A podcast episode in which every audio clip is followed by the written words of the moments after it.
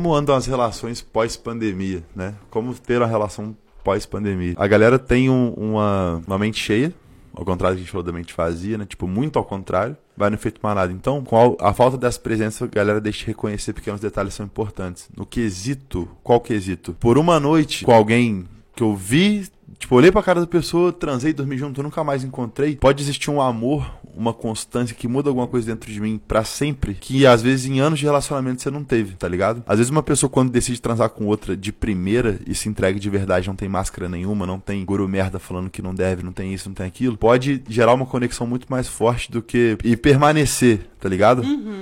Muito mais do que gente que fica falando. Então, quando eu vejo hoje homens e mulheres falando que alguém não deve transar no primeiro encontro, eu só penso na fogueira da Inquisição.